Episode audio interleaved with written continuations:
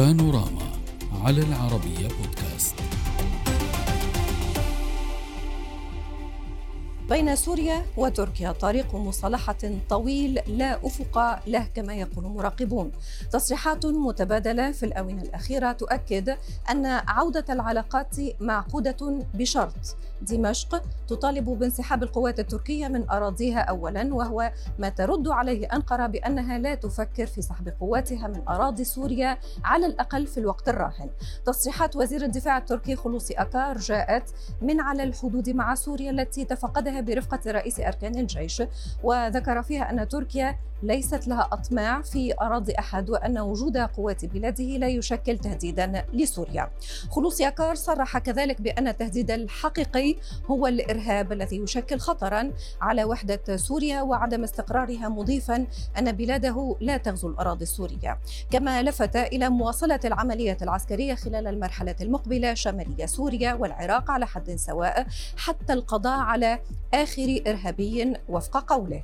تأتي هذه التصريحات في وقت شدد وزير الخارجية السوري فيصل المقداد قبل أيام على وجوب إنهاء وجود القوات التركية شمال غربي سوريا.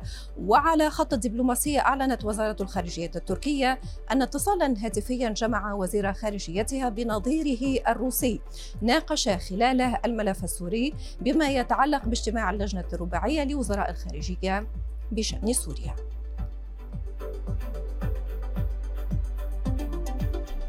نناقش هذا الملف مع ضيوفنا من دمشق الصحفي غسان يوسف، أهلا بك، ومن اسطنبول مصطفى أوزجان المحلل السياسي. أهلا بكم ضيوفي الكرام، واسمحوا لي أن أبدأ من دمشق معك أستاذ غسان. أستاذ غسان، ما الذي ينقص مسار المحادثات التركية السورية حتى نصل لمرحلة التطبيع الكامل؟ هل ينقصها المزيد من الوساطات من التأثير الخارجي، أو ينقصها المزيد من التنازلات لكلا الطرفين أو لأحدهما؟ أنا أعتقد لا ينقصها لا هذا ولا ذاك، ينقصها الإرادة الصادقة من قبل القيادة التركية.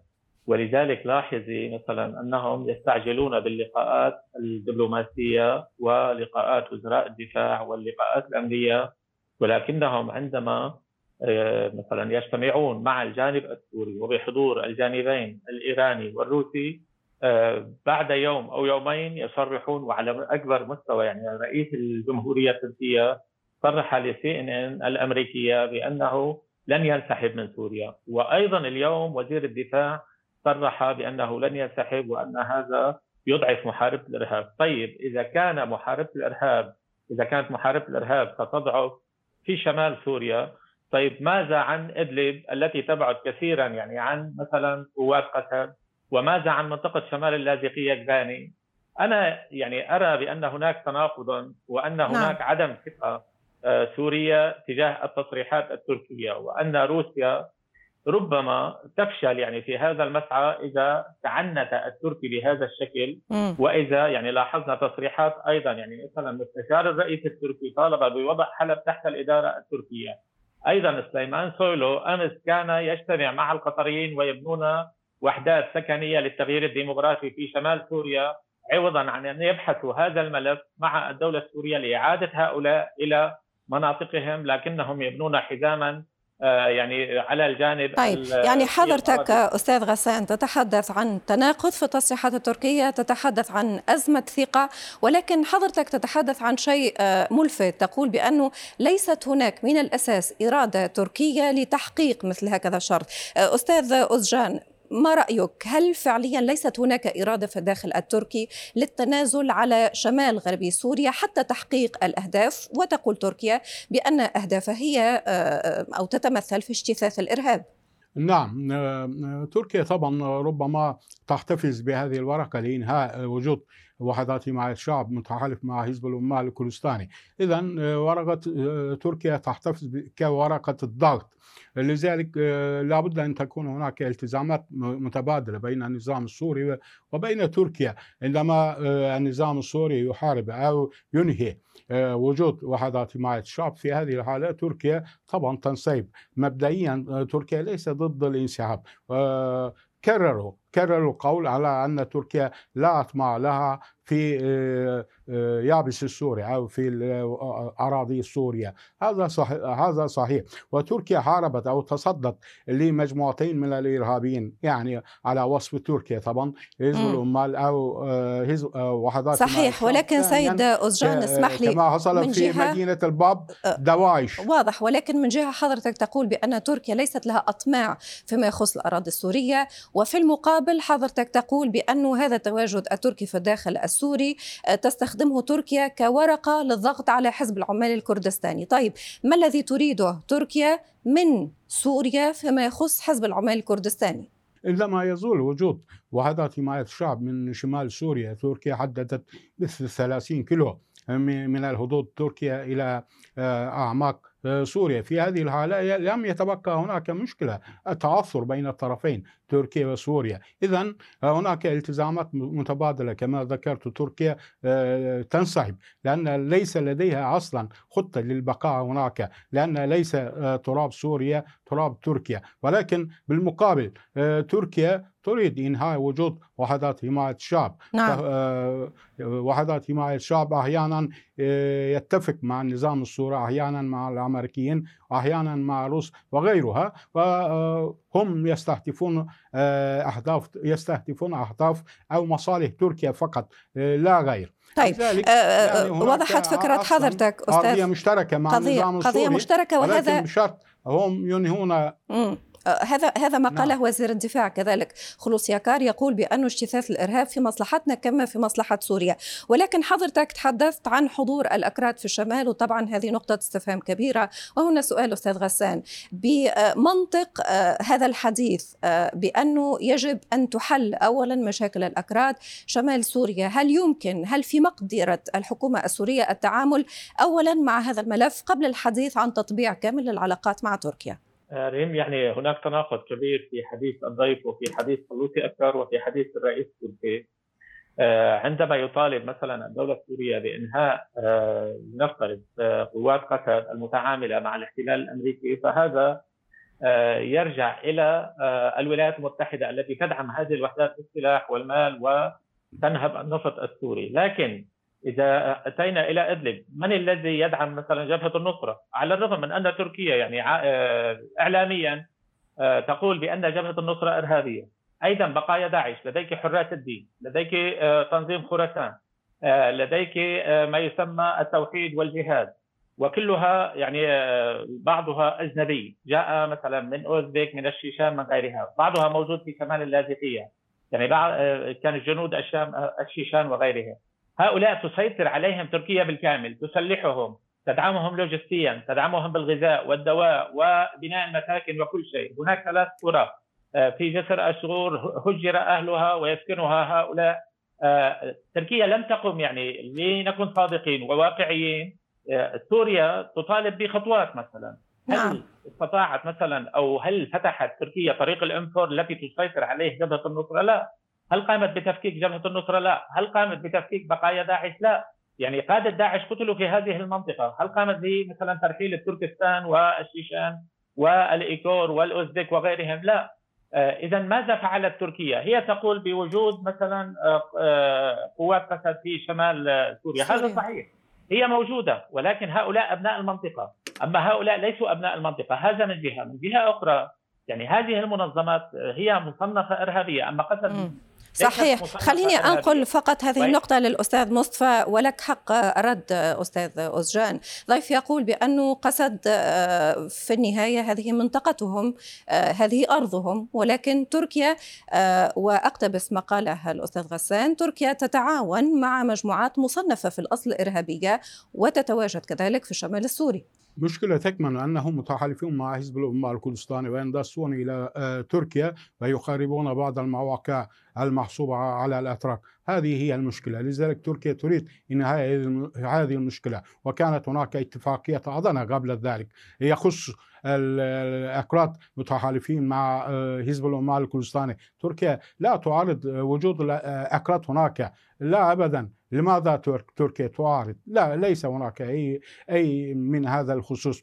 آه ثانيا، بالنسبة لجبهة النصرة، هم لم يأتوا من تركيا، بل أتوا من جنوب سوريا. عندما عندما اتفقوا أو تفاهم مع النظام السوري انتقلوا إلى شمال سوريا إلى إدلب. هم يتوقفون أو ينتظرون بالاتفاق مع الحكومة السورية يكون هناك تسوية تسوية مع... سياسية. أي بالاتفاق يعني مع الحكومة السورية. أستاذ غسان، لا لا عفوا، جبهة النصرة هي جبهة مصنفة إرهابية وكانت موجودة في تلك المناطق، وايضا هناك الجماعات الاسلاميه المرتبطه بالقاعده وجماعات المرتبطه. لا، خلينا خلينا مع جبهه النصره. هو الاستاذ مصطفى يقول بانه بالتعاون مع لا لا الحكومه أبداً السوريه أبداً. جبهه النصره, النصرة طلب منها ان تغير مكانها من الجنوب الى شمال الغرب. تفضل. لا لا، جبهه النصره كانت متواجده في الاراضي السوريه التي كان فيها تصعيد، يعني كانت موجوده في ادلب، موجوده في سلامسيريا، في حلب، صحيح، موجوده في الغوطه، موجوده في حلب، موجوده في جنوب سوريا، هذا صحيح.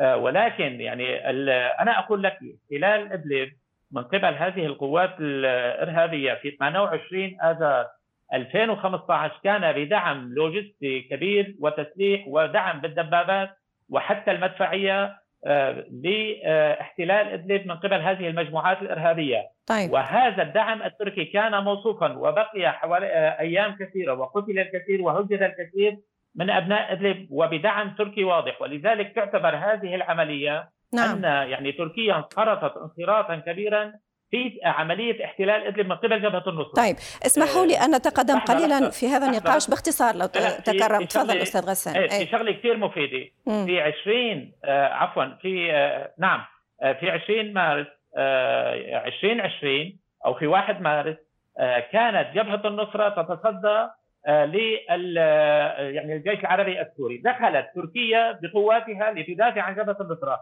واعطتها اللباس التركي والسلاح التركي ووقفت الى جانبها ومنعت القوات الجيش العربي السوري من فتح طريق نعم. الانفور وتحرير هذه المنطقة. ولذلك طيب. انا اقول لك جبهة النصرة صناعة تركيا وحماية تركيا. طيب، خلي ضيفي يعلق فقط على هذه النقطة. سيد أوزجان، هل كانت تركيا في غوطة حتى صلاحهم أو نظمهم؟ لا لا، هذا كلام لا يحتاج إلى دليل أو إلى إلى الرد.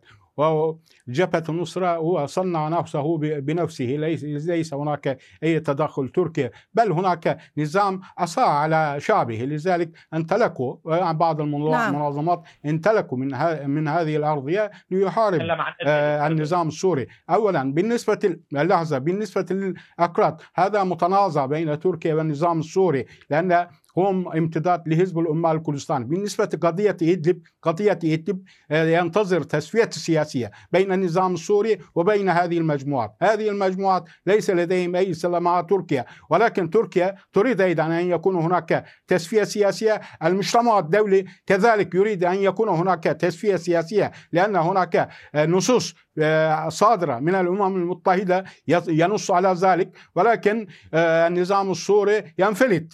طيب، ينفلت ويتحرر من, من المسؤوليات. صحيح. هذا طيب. هو الواقع. أستاذ مصطفى، طالما حضرتك طرحت موضوع التسوية السياسية، اسمح لي أن نتقدم في النقاش وأن نناقش كذلك هذه الجزئية. حضرتكم تتذكرون بأنه في أول هذه السنة كان هناك حديث، وهذا الحديث أطلقه على فكرة وزير الدفاع التركي خلوصي أكار، تحدث فيه عن لجنة ثلاثية تضم روسيا، سوريا وتركيا لمحاولة أن تكون هناك مجموعات أو عمليات في الشمال السوري. ولكن بعد فترة في زيارته الأخيرة لهذه المناطق نفسه خلوصي أكار تحدث عن لجنة كما قال هو مشتركة ولكن رباعية، انضافت إيران. سيد غسان، لماذا تضاف إيران إلى هذه اللجنة بينما كان الحديث عن ثلاث دول ستشرف على دوريات، ستشرف على وجود على مسك الأرض حتى إنهاء تواجد ما سمي بالإرهاب في الشمال السوري؟ ما الذي تفعله إيران مجددا بحسب خلوصي أكار؟ ريم، يعني كان هناك اجتماعات أمنية واجتماعات بين البلدين، بين تركيا وسوريا.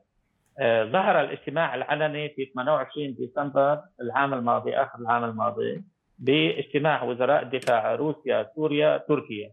آه، من بعدها انضمت آه، إيران إلى هذا الاجتماع وأصبح آه، رباعيا، وشهدنا اجتماع آه، يعني عشرة مارس الذي كان نواب وزراء الخارجية، ومن ثم خمسة وعشرين إبريل نيسان اجتمع أيضا وزراء الدفاع، ومن ثم اجتمع وزراء الخارجية. أنا نعم. أقول لك حتى الآن ليس هناك لجان، وهذا ما نفته سوريا بسبب التعنت التركي وبسبب عدم يعني تصريحات التركية بأنه لا انسحاب من الأراضي السورية. ولكن أيعقل أستاذ غسان، اسمح لي فقط، أيعقل أن لا تكون هناك لجان؟ لأن وزير الدفاع التركي أكد في زيارته الأخيرة وقال أن هناك مركز مشترك هكذا أسماه يضم أربع دول، تركيا سوريا روسيا وإيران، وقال بأن هذا المركز المشترك ستكون مهمته دوريات وعمل على اجتثاث الإرهاب في الشمال السوري. أستاذ مصطفى، هل يمكن أن يكون هناك حديث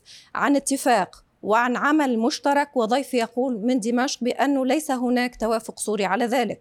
يعني لم نرى شيء على الأرض. طيب وضحت فكرة حضرتك سيد غسان، تفضل يا أستاذ أوزجان.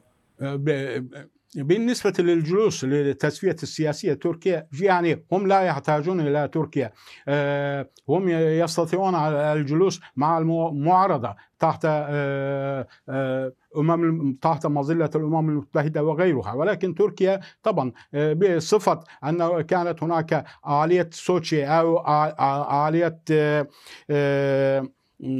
في مدينة في قزاقستان نسيت نسيت اسمها، لذلك إيران لا أستانة أستانة أستانة أستانة نعم, نعم أستانة نعم. إيران لم تتحمل أصلا أن تبقى مبعدا من من هذه المجلس المجلس الجديد الرباعي، كأنه امتداد بالنسبة لأستانة نعم. سوتشي، لذلك هي دخلت دخلت على الخط.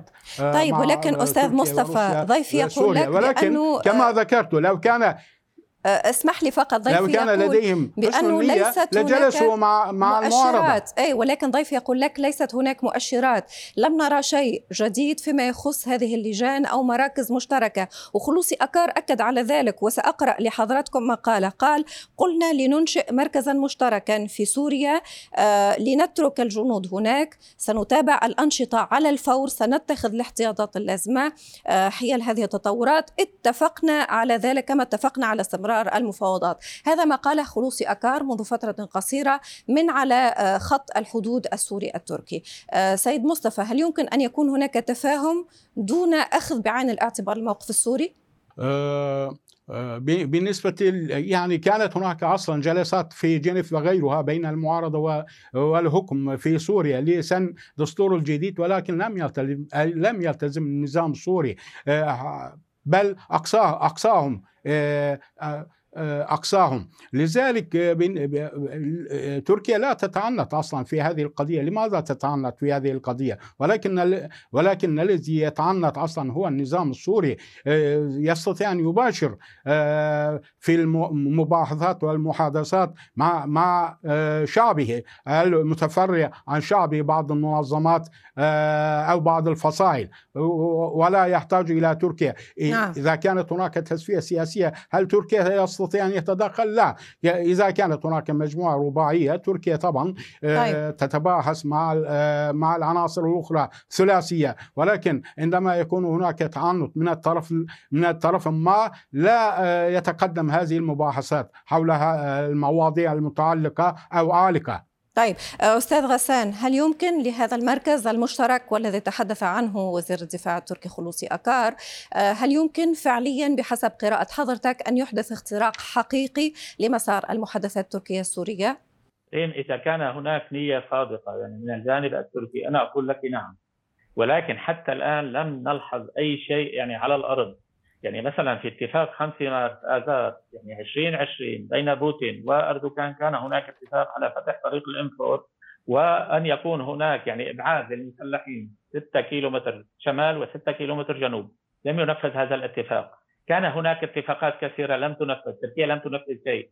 كان هناك أن تقوم تركيا بتفكيك مثلا المجموعات الإرهابية المصنفة إرهابيا ومنها جبهة النصرة، لم تقوم تركيا بأي شيء. لذلك أنا أقول لك ليس هناك أي ثقة من الجانب السوري بالجانب التركي، ونحن نعرف يعني لأن أردوغان براغماتي، يعني هو اليوم قادم على انتخابات، هو يريد أن يظهر بأنه يسعى لإعادة اللاجئين ولكن لا يفعل شيء على الارض. هو يريد هو يقول بانني اريد مباحثات مع سوريا ولكن لا. طيب ولكن مهما مهما تكون استاذ غسان مهما تكون حسابات اردوغان، اذا كانت هناك عدم اراده تركيا بحسب قولك، اذا كانت هناك عدم ثقه بين الطرفين، طيب سؤال بسيط، لماذا تركيا تمسك هذه الارض؟ البعض يقول تغيير ديموغرافي، هي تهدف لذلك، حضرتك تتفق مع هذه القراءه او لك قراءه اخرى مثلا في خصوص مسك تركيا لهذه الرقعة من الأرض وهي ممتدة يعني طولا أربعمائة كيلومتر و يعني عمقا يقال بأنه تخطط حتى ثلاثين كيلومتر المتفق عليه منذ البداية؟ تعطيني وقت.